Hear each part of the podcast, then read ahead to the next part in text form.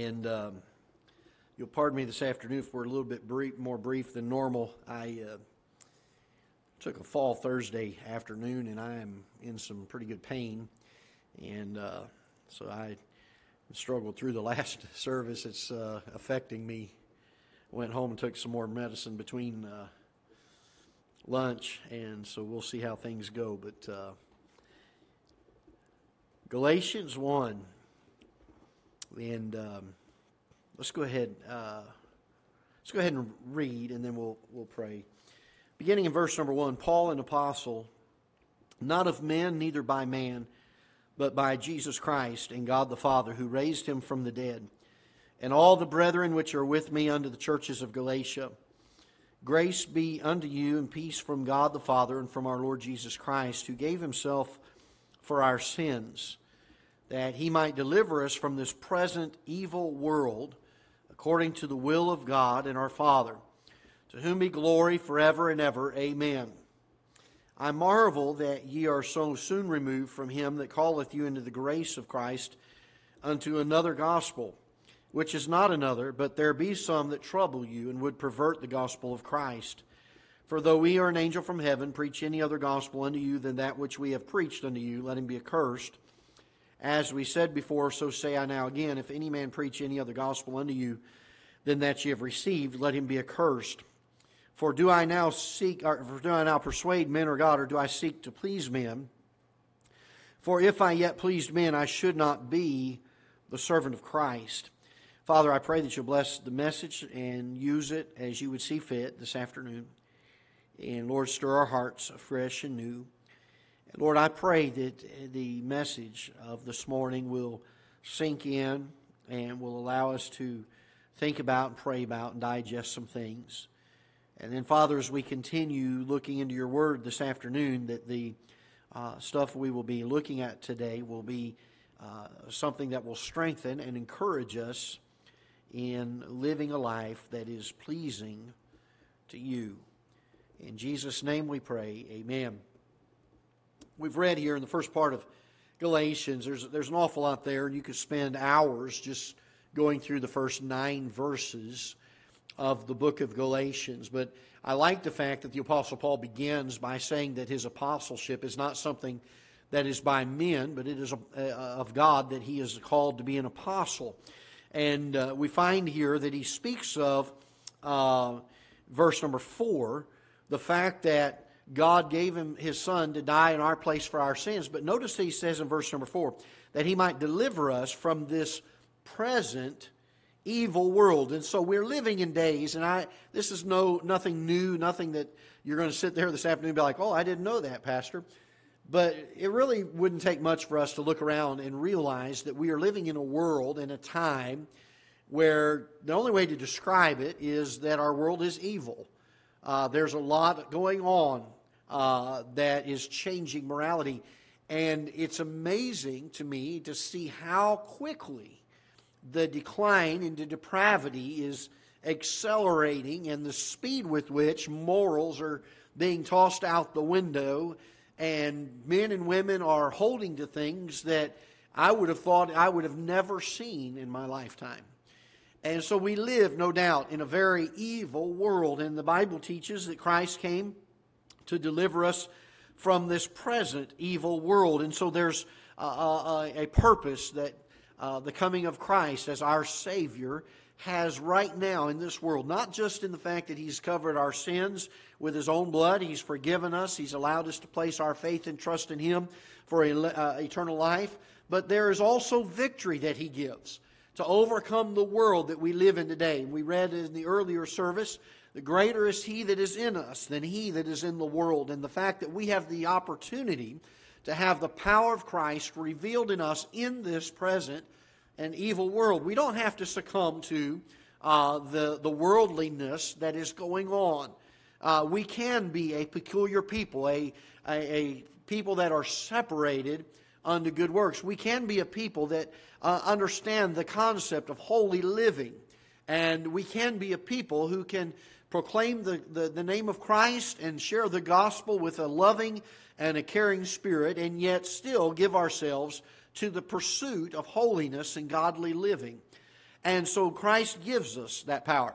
We go on as we look in verse number 6 that Paul marvels at the church of Galatia. And he says, I marvel that ye are so soon removed from him that called you into the grace of Christ unto another gospel. And he makes a contrast here between the gospel, which is the grace of the Lord Jesus Christ being offered to us, his death, burial, and resurrection, the fact that we have salvation by faith alone and not of works, and that it's God's grace. By the way, can I say this just in passing for a moment? That many of the uh, other groups of folks that are out there that are in doctrinal error stumble at the concept of grace. Uh, anyone that believes in works salvation or believes that you have to work or earn your way to, uh, to heaven uh, has a difficult time understanding the concept of grace. They, they can't realize and, and understand how simple the Christian faith is. They believe that that's just too easy. There's got to be something more to it.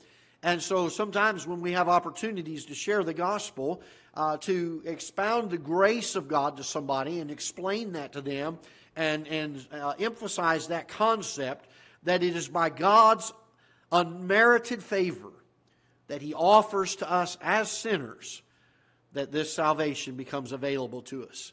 That it's by His grace that it saves us, not of our works.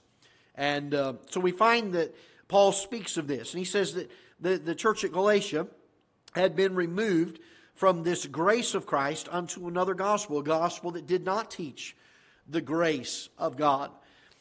And he says that, that it wasn't another, but there be some that trouble you and would pervert the gospel of Christ. And so he then talks about, uh, though we are an angel from heaven, we quoted that in the last service, were to preach anything else than the gospel that they had already preached unto them, the Bible says, let him be accursed. And then we get to verse number 10, and this is our message this morning, uh, this afternoon. For do I now persuade men or God? Or do I seek to please men? For if I yet pleased men, I should not be the servant of Christ. I want to start on this verse, if you don't mind, with bear with me for a moment. We're going to start at the end of the verse and work our way backwards through it. And the first thing I want us to learn from this is the position that we are to have as a Christian in Christ. We know that we are saved and we are a child of God. There's no doubt about that. We know that we've been redeemed by the blood of the Lord Jesus Christ, that we've been adopted into his family, and we become now uh, sons of God, and we become, the Bible says, joint heirs with the Lord Jesus Christ. That to me is an amazing thing. That's something as a Christian we can rejoice in. Amen? That we have the same uh, availability to God the Father as the Lord Jesus Christ Himself does. We have the same promises, the same uh, resources available to us that the Lord Jesus Christ has, and we are joint heirs with the Lord Jesus Christ. but I want you to notice, excuse me,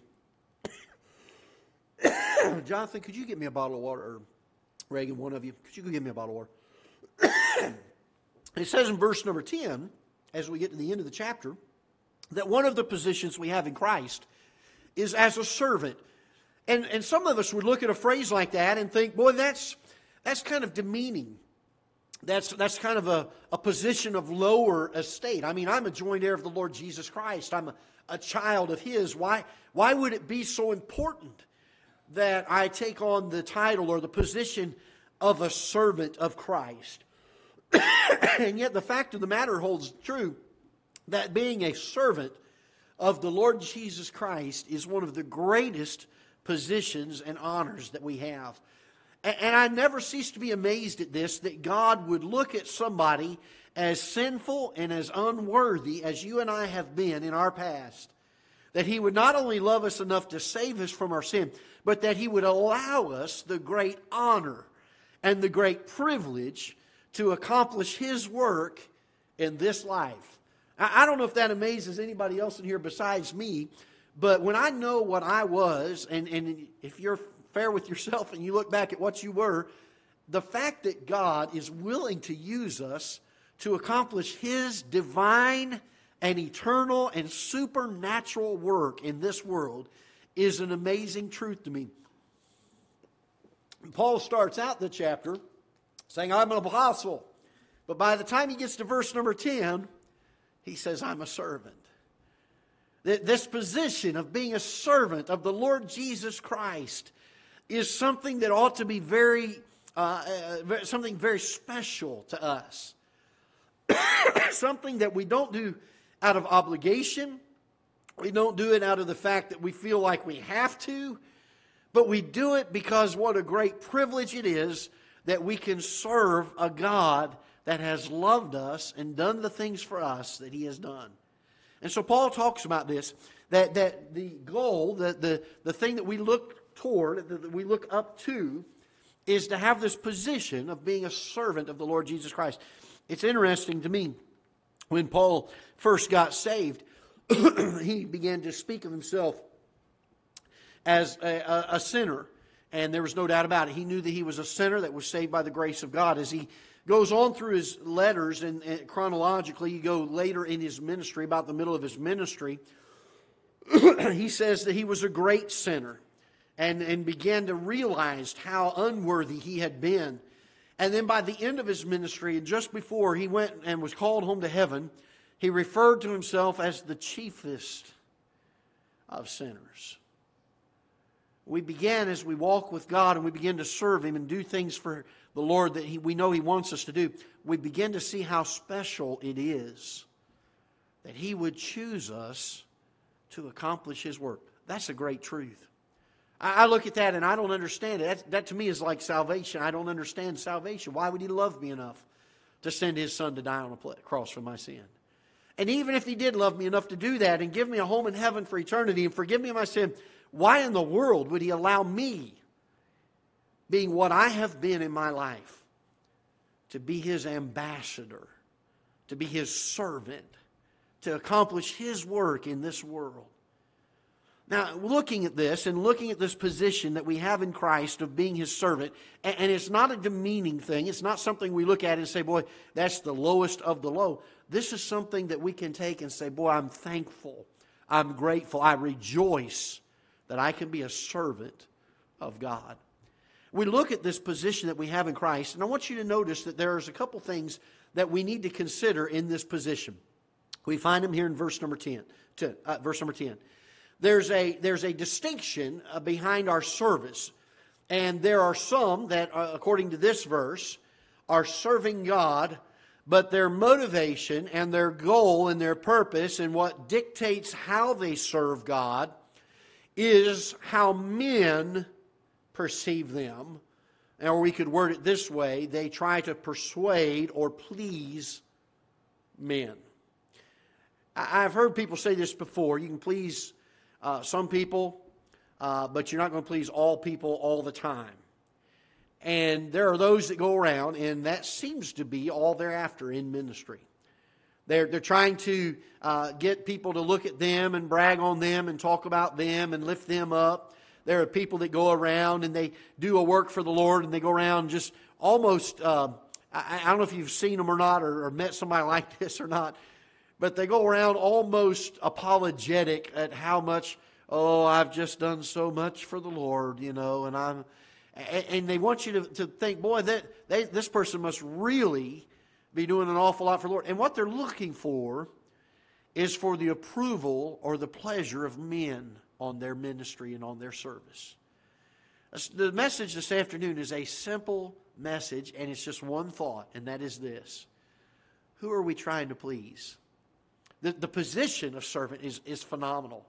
The fact that we have the privilege to serve Him, the fact that we have the opportunity to go to a world, a lost and dying world, and share the gospel is an amazing thing. But in doing that, the question this afternoon is who are we trying to please? Who are we trying to please? When we go out that door, we knock on somebody's door, we meet somebody at a gas pump, perhaps we're buying groceries and we talk to them across the counter. Are we doing those things so that men will look at us and say, Boy, that's a good soul winner right there?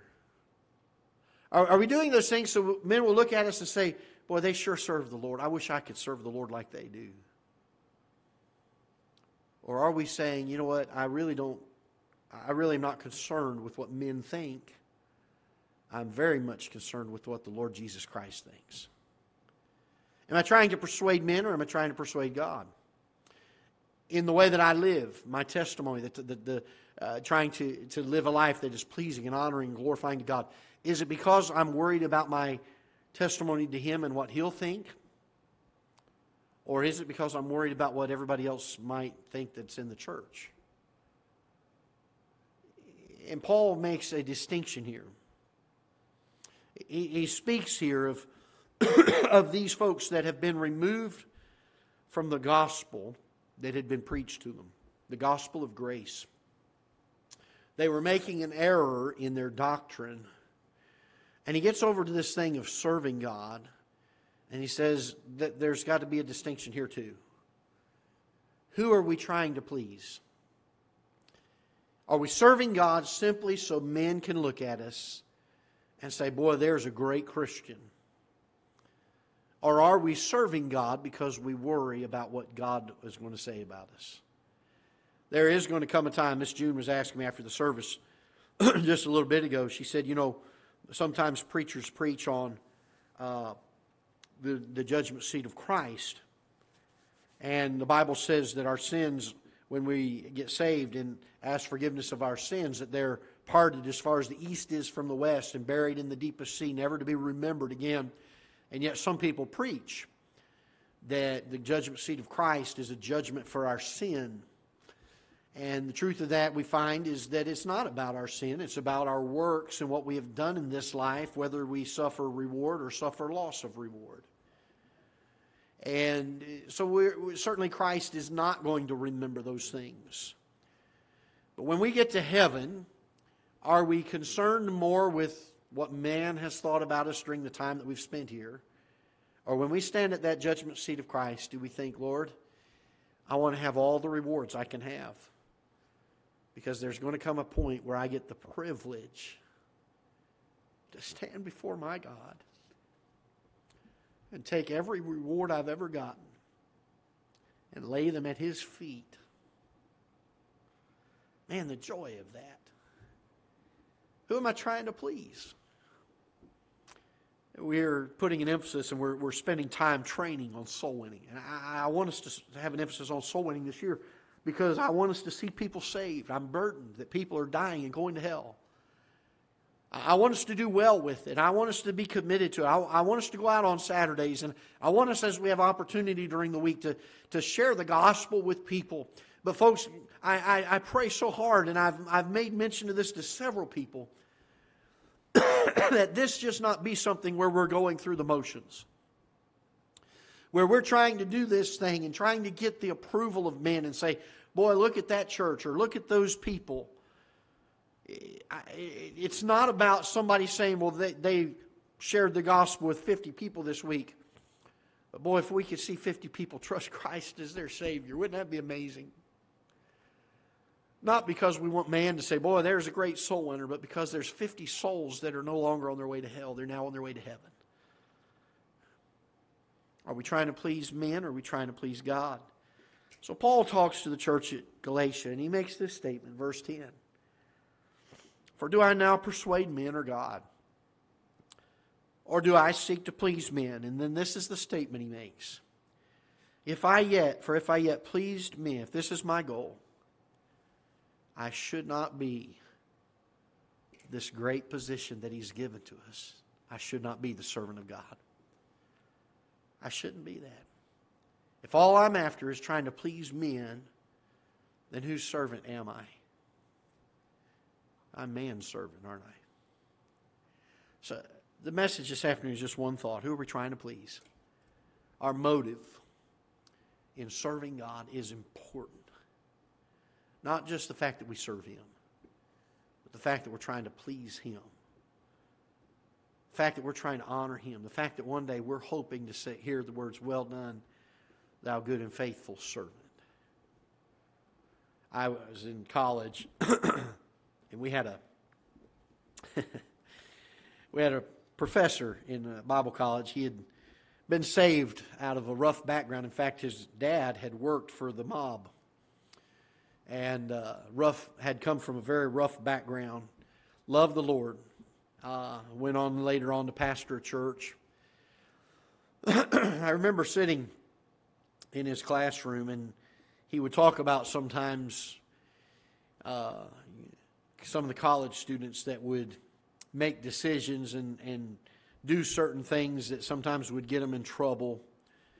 And they would do that because they were worried what other people were going to think about them. I remember in, uh, in class one day, he was teaching us fellas that we really don't need to be concerned with what men think, think of us. Uh, this professor was pretty interesting fellow, pretty colorful personality. He always wore nice suits to class and taught in them, nice shirt and tie. Always carried a bottle of orange juice and drank his orange juice while we were in class while he was teaching. I remember he was talking about this saying, you know, uh, don't worry what men think about you. And he took a sip out of his orange juice when he said that and it dribbled out of the side of his mouth and leaked down his tie and left a big stain on his tie. And I remember this as clear as it happened yesterday. A couple of guys in the room started chuckling at that. And he looked at those boys as serious as he could be, and he said, Do you really think that what I'm trying to teach you right now, that I'm really worried about this tie? He said, Do you really think that I'm worried about what you think of me? He said, This is how much I worry about that. He held his expensive tie out, took that whole bottle of orange juice, and dumped it all over the tie, and taught the rest of the hour that way. And I, we, we, we looked at that. I'll never forget it. Because he was so sincere in doing that. He wasn't laughing, he was trying to make a point. I really am not worried what students in my class think of me. What I'm worried about at the end of the day is what does God think of me? Have I sought to please Him? Have I served Him because I'm trying to please Him? Or am I worried about what other people are going to say? I just want to leave that thought with you this afternoon because I believe that there's a danger in emphasizing serving God and preaching on serving God that people will begin to think that, boy, I, I better serve God because other people are looking at me, and if I don't, they'll know. It doesn't matter what people think. What matters is what does God think? Am I doing what God wants me to do? He's given me the great privilege to be His servant. And by the way, that is a privilege. Am I trying to please Him with that? Or am I worried about what other people think? I just want to leave that thought with you this afternoon. Let's stand together. Father, we're thankful for your word. I pray that you'd help us throughout this day as we have put a lot of emphasis recently on serving you with our lives. Lord, lest we run away with our minds and our hearts on this issue of serving, lest our motives be wrong and we begin to get this idea that if I don't serve openly and show people that I'm serving, then they may think ill of me as a Christian. Lord, I pray that you would help us to shun those ideas and those thoughts. Because, Father, there is only one person that we're trying to please in our service, and that is you. I pray that you would help us to pursue after that. That with all of our hearts, we will long to please you with our service. Father, I pray that you'll dismiss us with your blessings. We thank you for the day you've given and the time that we've been able to spend in fellowship around your word. I pray that your Holy Spirit will move us and will keep the messages on our hearts today as we go through our day. Lord, a lot of events going on tonight. It'd be very easy to become so consumed and enamored with the things that this world is doing that we will get through on the other side of it and realize that we've all but forgotten what was spoken of here today in church. So, Father, help us to hold to them. Help us to remember them. And then, Father, dismiss us. Give us safety as we leave. In Jesus' name we pray. Amen.